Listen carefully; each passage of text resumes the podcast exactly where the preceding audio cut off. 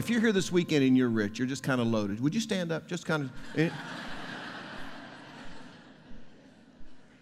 Anybody? Isn't it funny how we don't want to admit we're rich? You know? Remember as kids, hey, dad, are we rich? Heck no, we're not rich. Joe, Uncle Joe, he's rich. That guy's rich, right? And even though we don't want to admit we're rich and we're not going to stand up, obviously, um, it's, it's, I think we're not, you know, I think we're not really letting on as to we're doing pretty good. You know what I'm saying? Uh, I did some a little bit of research on some area statistics. Average household income. If you live in Raleigh, it's sixty thousand a year. By the way, these vary a little bit, and most of these came from the last census. But you know, I, so I took the low end. Uh, $60,000 a year is the average household income if you live in Raleigh. Fuquay, Fuquay Varina, $60,000 a year. Now, we know that's not accurate because they're not reporting it all. You know, they got money in their mattresses buried in the backyard, but you know, we'll go, we'll go technically $60,000. Morrisville, $79,000. Apex, that's where I live, peak of good living, $79,000. Holly Springs, $85,000 average household income.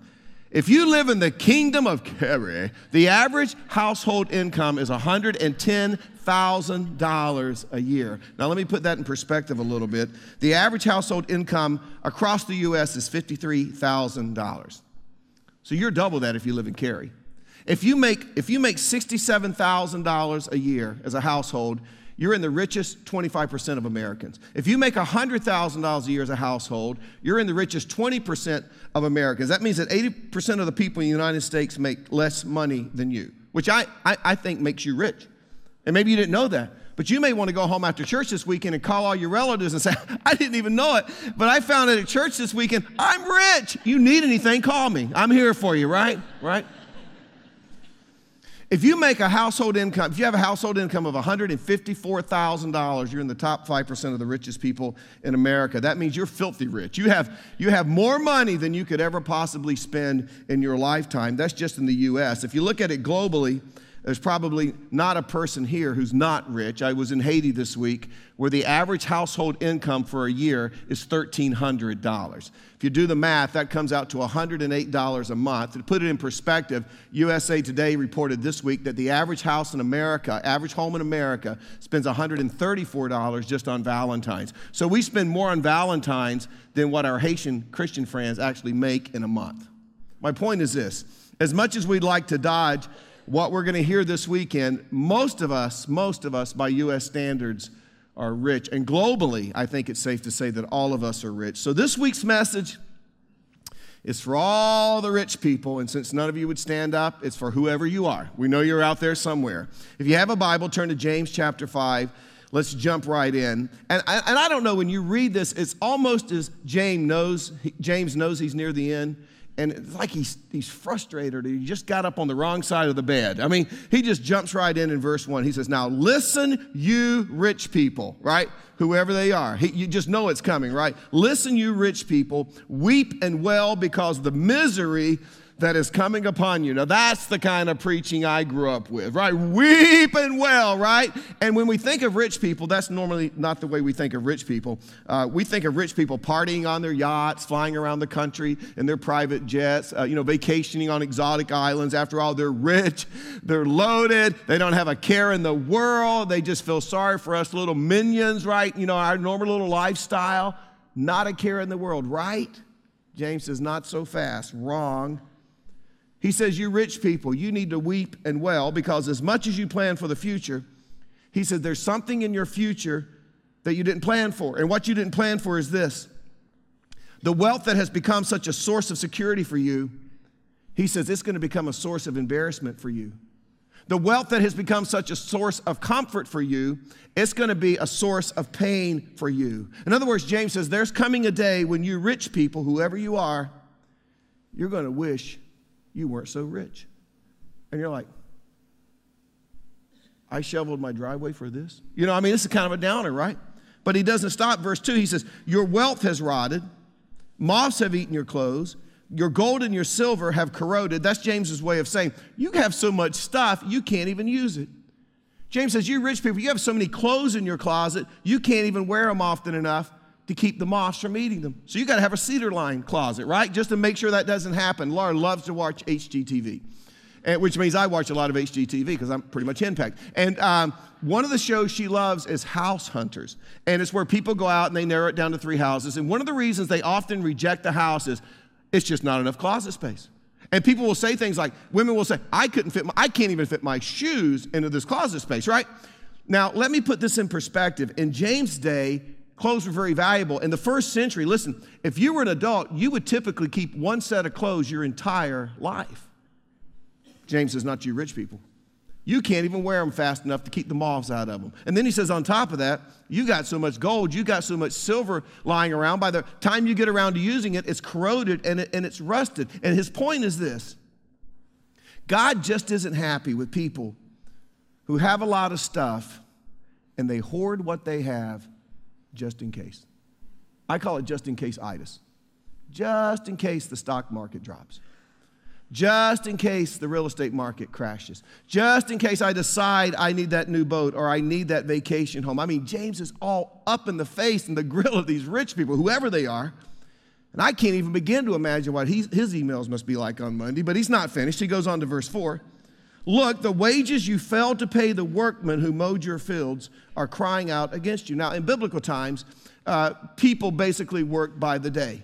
And there weren't any contracts. It was just kind of a daily thing. And evidently, James was aware that these rich people, they were cheating people who were working in their fields. They were, they were cheating them out of their money. And so James says to these rich, whoever they are, even though you have more than you need, you're not even willing to pay an honest day's wage to the people who helped you become wealthy. And he says it's because you're greedy.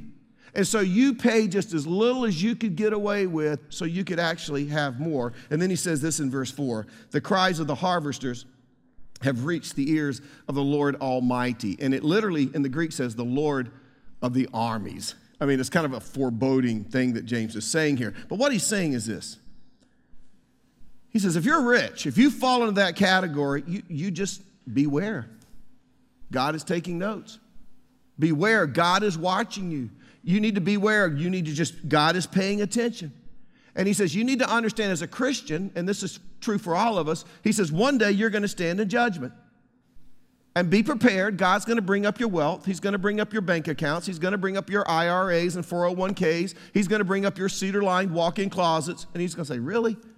Really? What in the world was all of that for? And James says, What was a source of comfort for you in this life he says, Trust me, it's going to be a source of embarrassment for you on that day. And so James says to the rich, whoever they are, you need to be concerned about the future. You plan for the future, but you just didn't plan far enough out.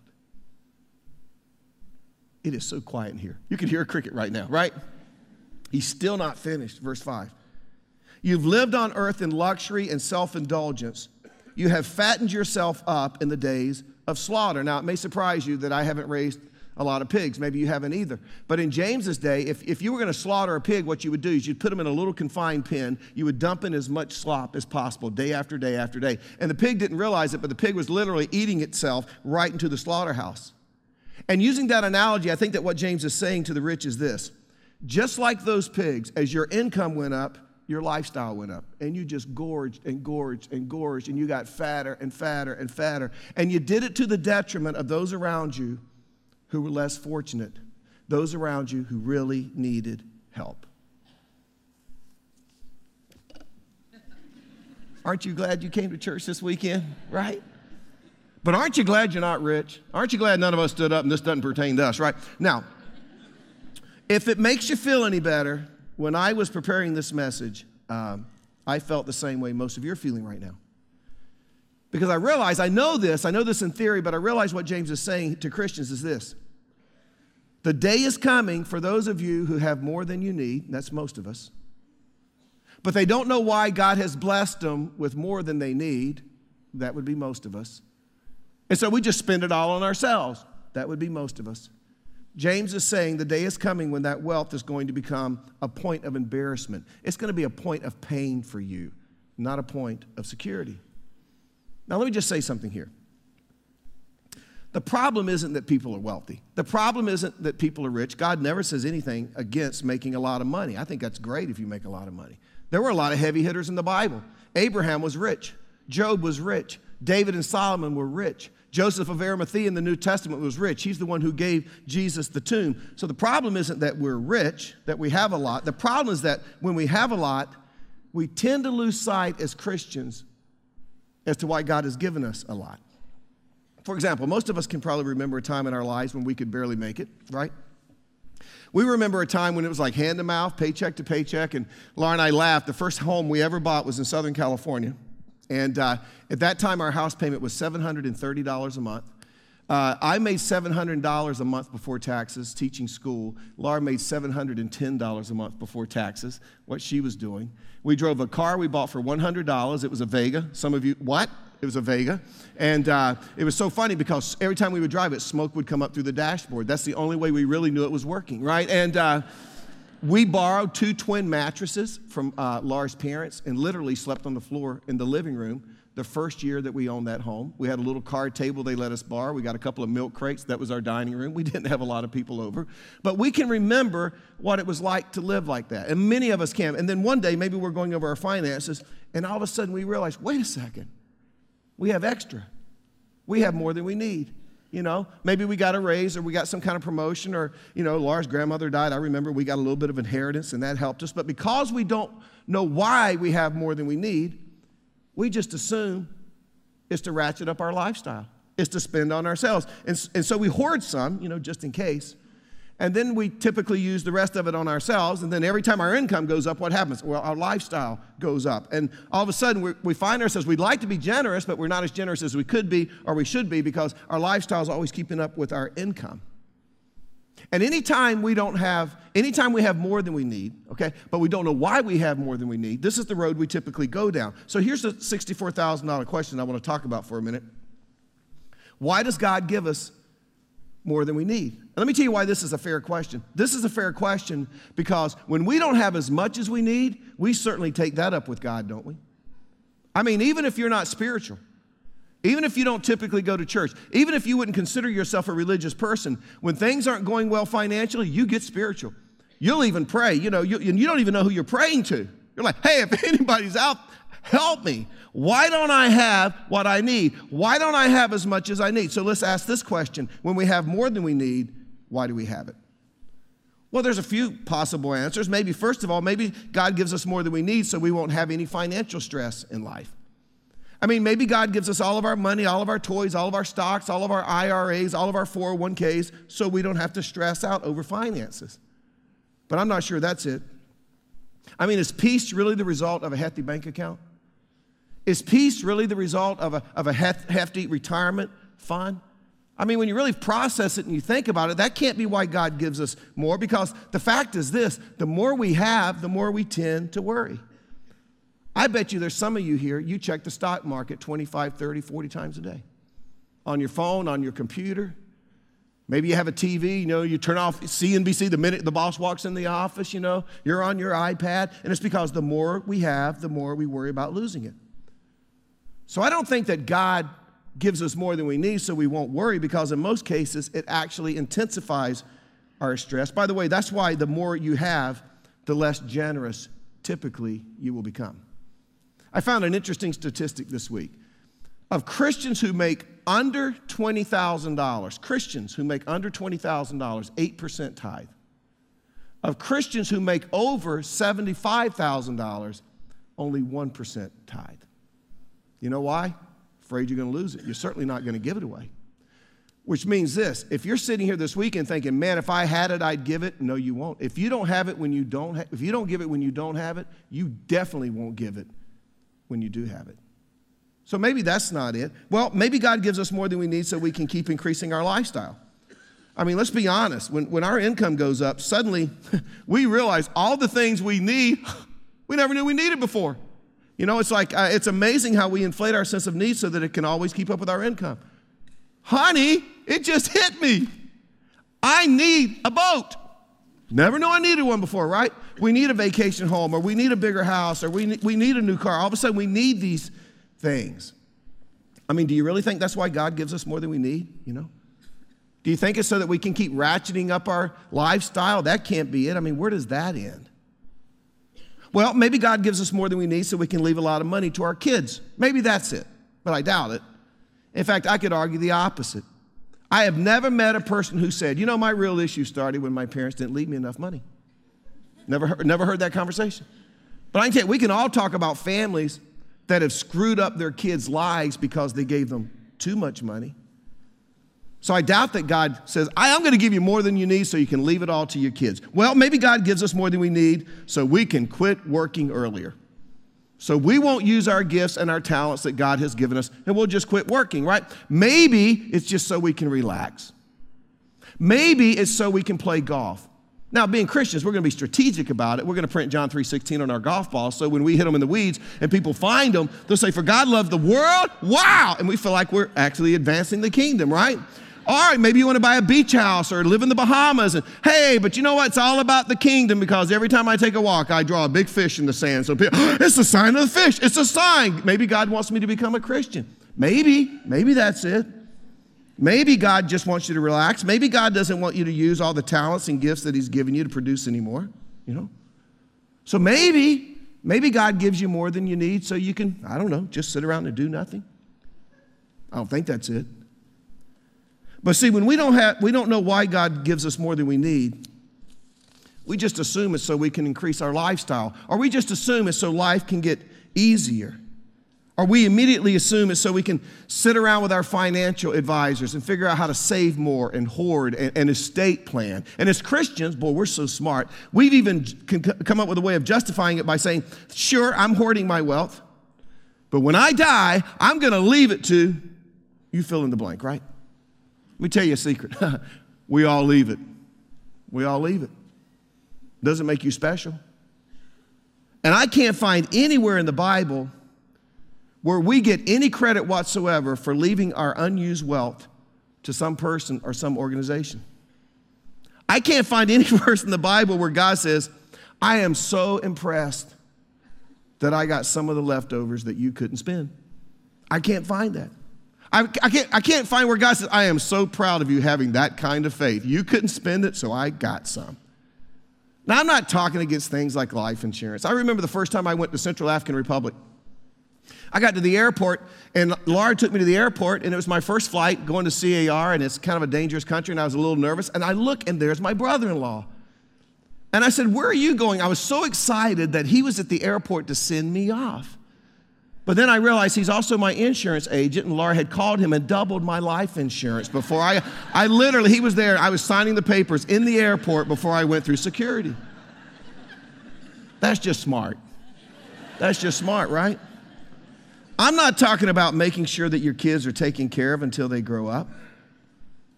I'm talking about a conscious decision that we make as Christians that says, I'm not giving it because I might need it. But God, if I don't need it, it's yours. Let me tell you something that does not impress God.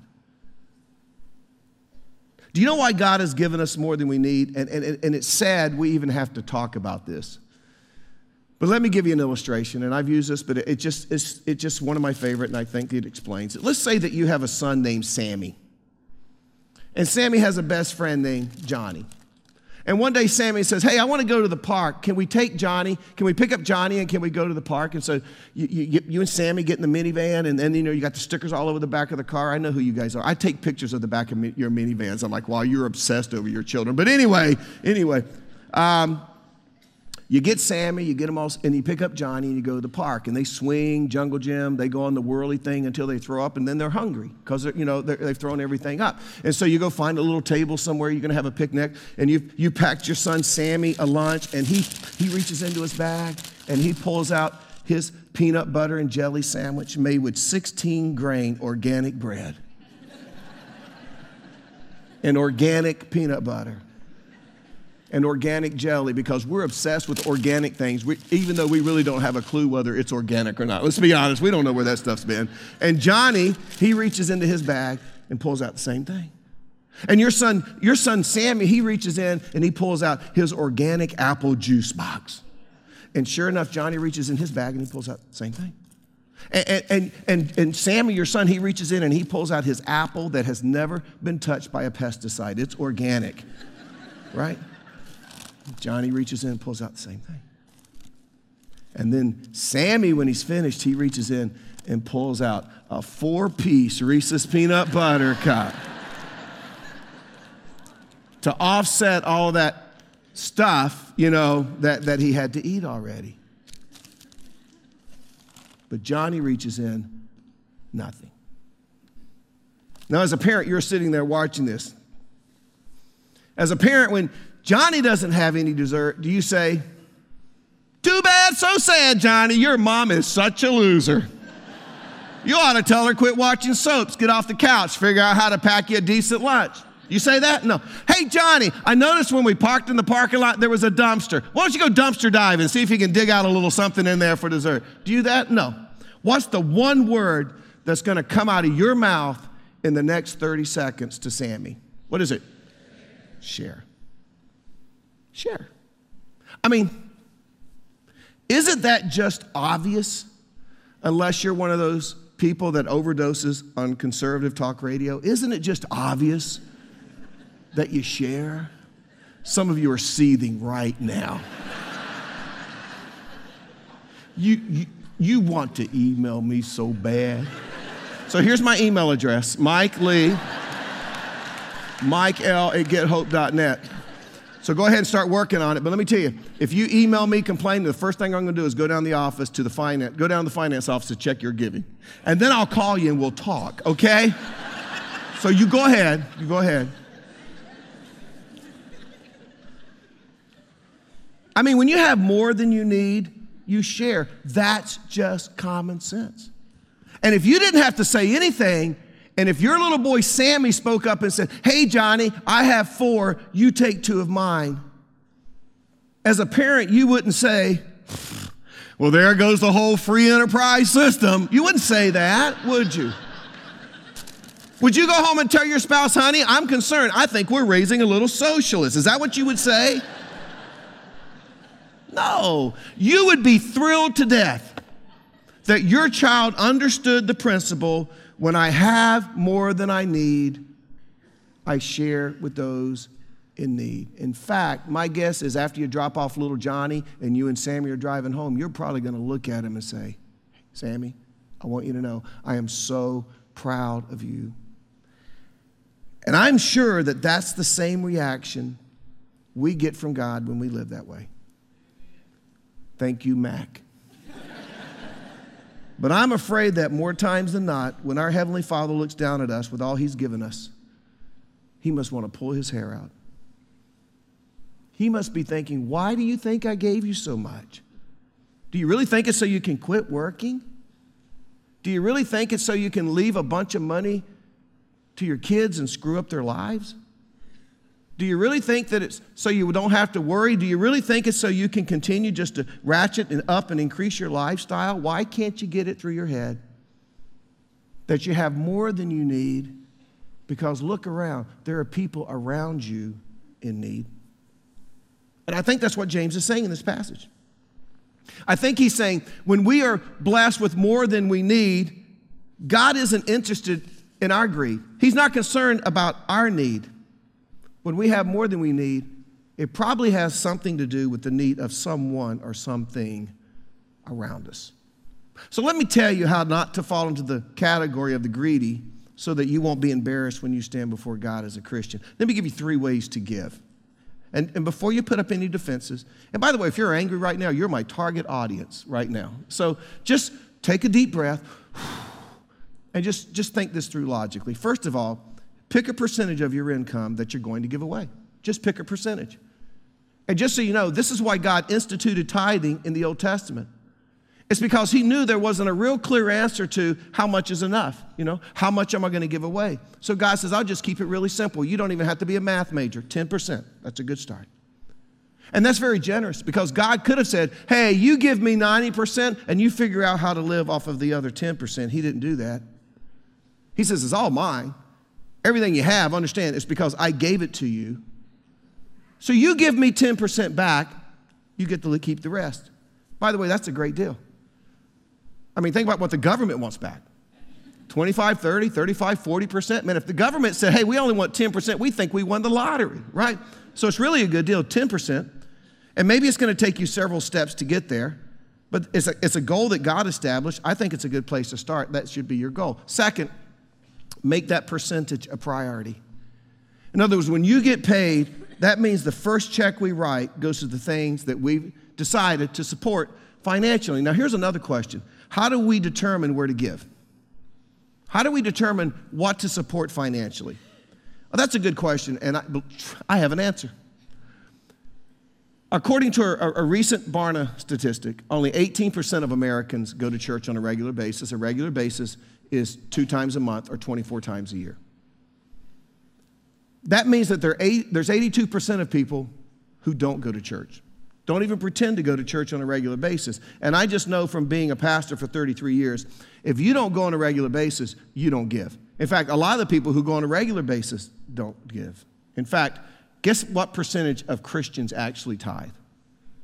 3%. 3% of Christians in America actually tithe.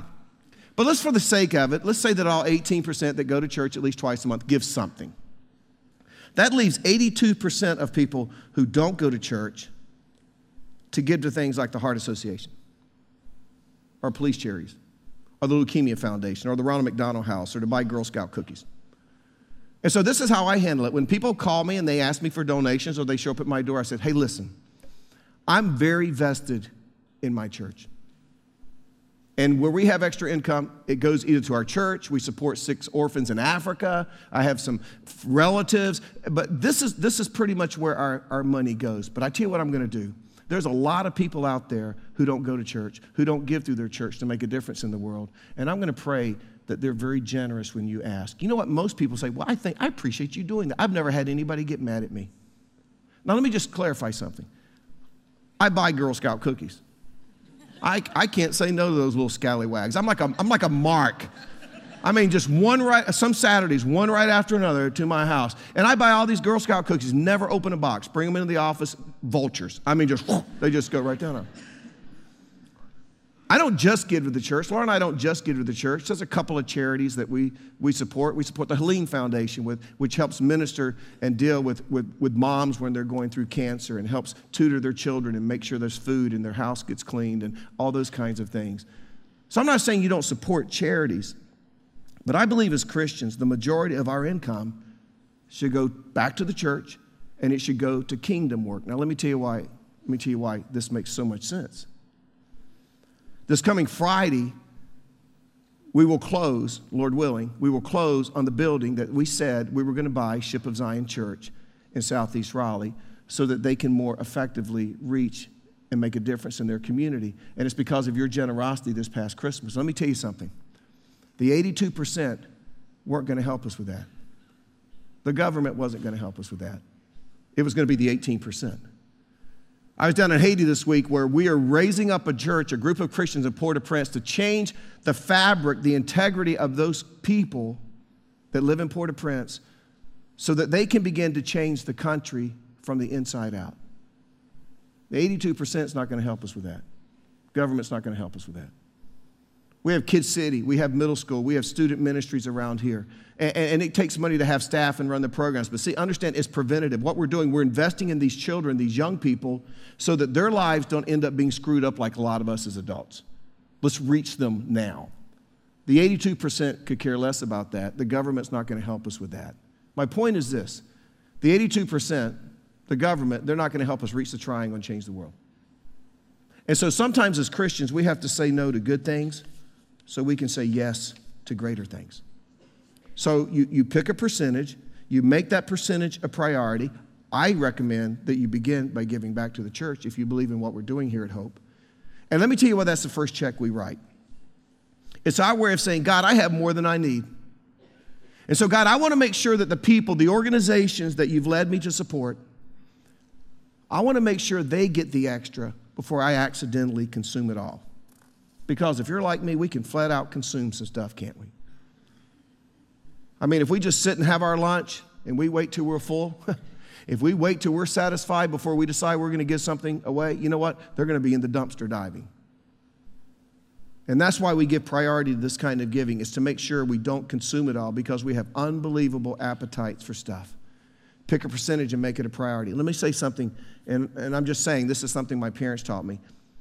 My parents taught me early on, and this is why, regardless of what we've had, Laura and I have lived our lives this way. If you'll give the 10% first, you'll learn to live within the 90%. It's like you don't even have it.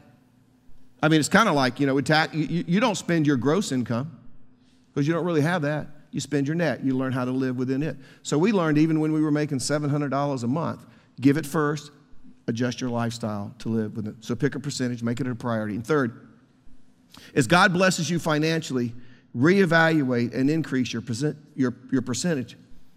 And I'll just tell you, Laura and I have been doing this for years, and you know what we discovered? We don't miss the money. This weekend, I met a single mom. She said, I used to feel so guilty when I came to church when you talked about money. Because, see, no one's excluded. If you don't believe that, just read the story of the widow's mite. That really impressed Jesus, right? So she said, I started giving, and it was really like 1%. But she said, this year, I've gotten up to 10%. And as a single mom, she said, I don't miss it. And the reason Laura and I don't miss it, and the reason we, she doesn't miss it, is because God has blessed us just as He's going to bless you. And this is important because as you increase, as you bump up your percentage over time, it forces you to adjust your lifestyle. And, and what you're saying is this God, I am willing to adjust my lifestyle so that I can be a more generous person. And I'm just telling you, this is pretty simple. But if you will give this way, you will avoid the trap that James talks about. But if you don't, you won't. It's just that simple. Because I'll promise you, the gravitational pull of your heart will always be in your direction and you will automatically, naturally consume what is best, and you will give your leftovers. And you'll say things like, Man, I wish I could do more. Man, I wish I could be more generous, but I can't. And you'll be guilty of what James accuses these people of. Don't do that. Don't fall into this trap. Don't ruin your kids' lives. Hey, don't quit working. Lenny Mullen, you saw him in the interview. He's 90 years old. He could have quit working years ago. Do you know why he still hasn't quit?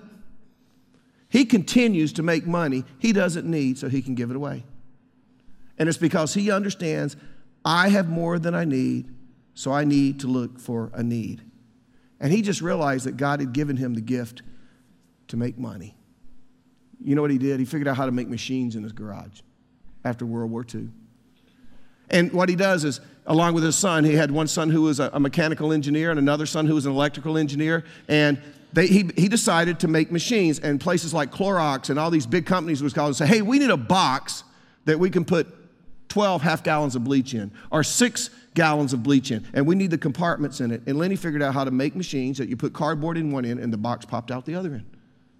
And he sells them all over. The, and, and, and then even when he had to shut that down because his one son died and his other son got desperately ill, couldn't work anymore, Lenny sold off the business and invested in other things so that there's income that comes in monthly that he doesn't spend, he just gives away. Do you know what lit him up like a Christmas tree more than anything else in our conversation? As he talked to me about the investment that he's making in China and Asia as the Word of God is spreading and the kingdom of God is being built. He said, Mike, after I get in my church, it's the most exciting thing I do. He's lived in the same house for 47 years. And he's the happiest man I've ever met in my life. By the way, let me just say there is no retirement in the Bible. And that makes sense, right? We are eternal beings. As Christians, we, we we're going to live forever. 80, 90 years on this earth. James says it's like a vapor, and then it's gone. You're only going to be here 89 years, and then you're going to be in eternity the rest of your life. Why do you need to retire? You got all eternity to relax. That's my theory, right? And right now, I'm, I'm, I have to talk about my succession plan with the elders. What does hope look like in the next 10, 15, 20 years? How long can I stay? When do I not start phasing out? How do we get the next generation ready? But I'm going to tell you, Laura and I have never, ever, and we've been married 35 years, we have never, ever had a serious discussion about retirement. Doesn't mean we don't prepare a little. Five years ago, we bought a new home. When the market crashed, because it was so low under market, we thought if we buy it and the market does turn around, we'll have a little extra money to help out with those things. But I got to tell you what, it's a lot more for you than it is for us. Because I don't want to be here 20 years from now and come out to preach and I'm losing it and I forgot my pants. I'm sitting up here in my underwear and you're like, somebody's got to tell them, you know, it's time, right? I don't want you to have to have that conversation, but I'll tell you this. Laura and I just have assumed we will work as long as we can and we're going to use the gifts that God has given us on this earth as long as we can possibly use them. And you should do the same thing. I mean, what would you think of me if I walked in next week and said, Hey, I wrote a book and I sold it to Zondervan and I am rich and I am out of here. I'm sick of you people. I'm done. You know what you'd say? Wait a second, Mike. You got a gift. You should use that gift. Some of you are gifted to make money. Why in the world would you ever quit making money? You would, uh, it's, it's the very same thing. Maybe God wants you to keep working to underwrite something big in His kingdom. Maybe it's to help us with the 2020 vision, the initiative, to have the campuses that allow us more effectively to reach the universities, to reach the people of the triangle so we can change the world. I mean, can you imagine being in Lenny Mullen's position? Can you imagine working and giving everything you make to God's kingdom? Can you imagine anything in life being more rewarding than that? I just, I can't. I can't even imagine that. Now, let me just close by reading something else that James said. James chapter 1, verse 10, he said this But the one who is rich should take pride in his low position because he will pass away like a wildflower. For the sun rises with scorching heat and withers the plant, its blossom falls, its beauty is destroyed. In the same way, the rich man will fade away. So James says to all of us who have more than we need, he says, You're fading. You are fading. So learn to be generous before it's too late. Because no matter how much you own, how much you have, no matter how much you possess, you're fading and one day you're just going to fade away. And that opportunity, that window of opportunity to be generous is, is going to close. So here's the challenge Will we take the necessary steps to make sure that those of us who have more than we need don't consume it all on ourselves? And will we make sure that we don't get to the end of our lives and discover that our wealth has become not a source of security, but a source of embarrassment and pain. Turn to somebody beside you. Just look them in the eye. Go ahead, do it. Say, You're fading fast. You're fading fast. Give while you can. Let's pray.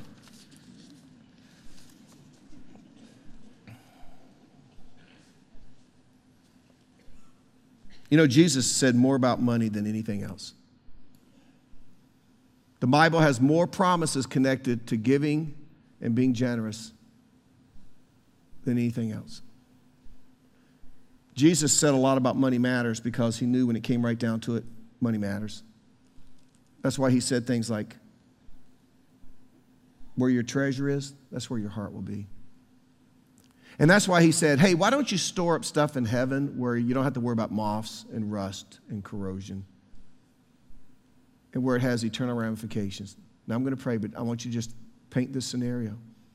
Can you imagine getting to heaven and some little kid from Uganda, some orphan, come up and say, Hey, you don't know me, but thank you, but because you gave, I accepted Jesus Christ as my personal Savior, and I'm here to spend eternity with you. Can, would it be any better than that? Or some pygmy from Central African Republic who said, Hey, thank you for giving because when you gave and you drilled a well in my village and you started a church there, I heard the gospel and now I'll be in heaven with you forever. Or someone from Port au Prince saying, I never heard the gospel until you started Agape Church. And now I'm here with all my family. That's why Jesus says, You put it in heaven, man, that's, that's, that's kingdom value right there. Father, just touch our hearts because this is a thing that only you can do. You have to work in our hearts. All the logic, all the guilt, all the none of that works. I know that. I have no expectations of anybody to do anything, Father, other than you touching a heart because only you can make a greedy heart generous. So just remind us how much we're like you when we give, when we're generous. Remind us that you so loved the world, you gave us your most priceless possession. And as we grow in our faith, as we begin to put feet to our faith, we begin to apply it. Help us to understand that we become more like you. In your name we pray. Amen.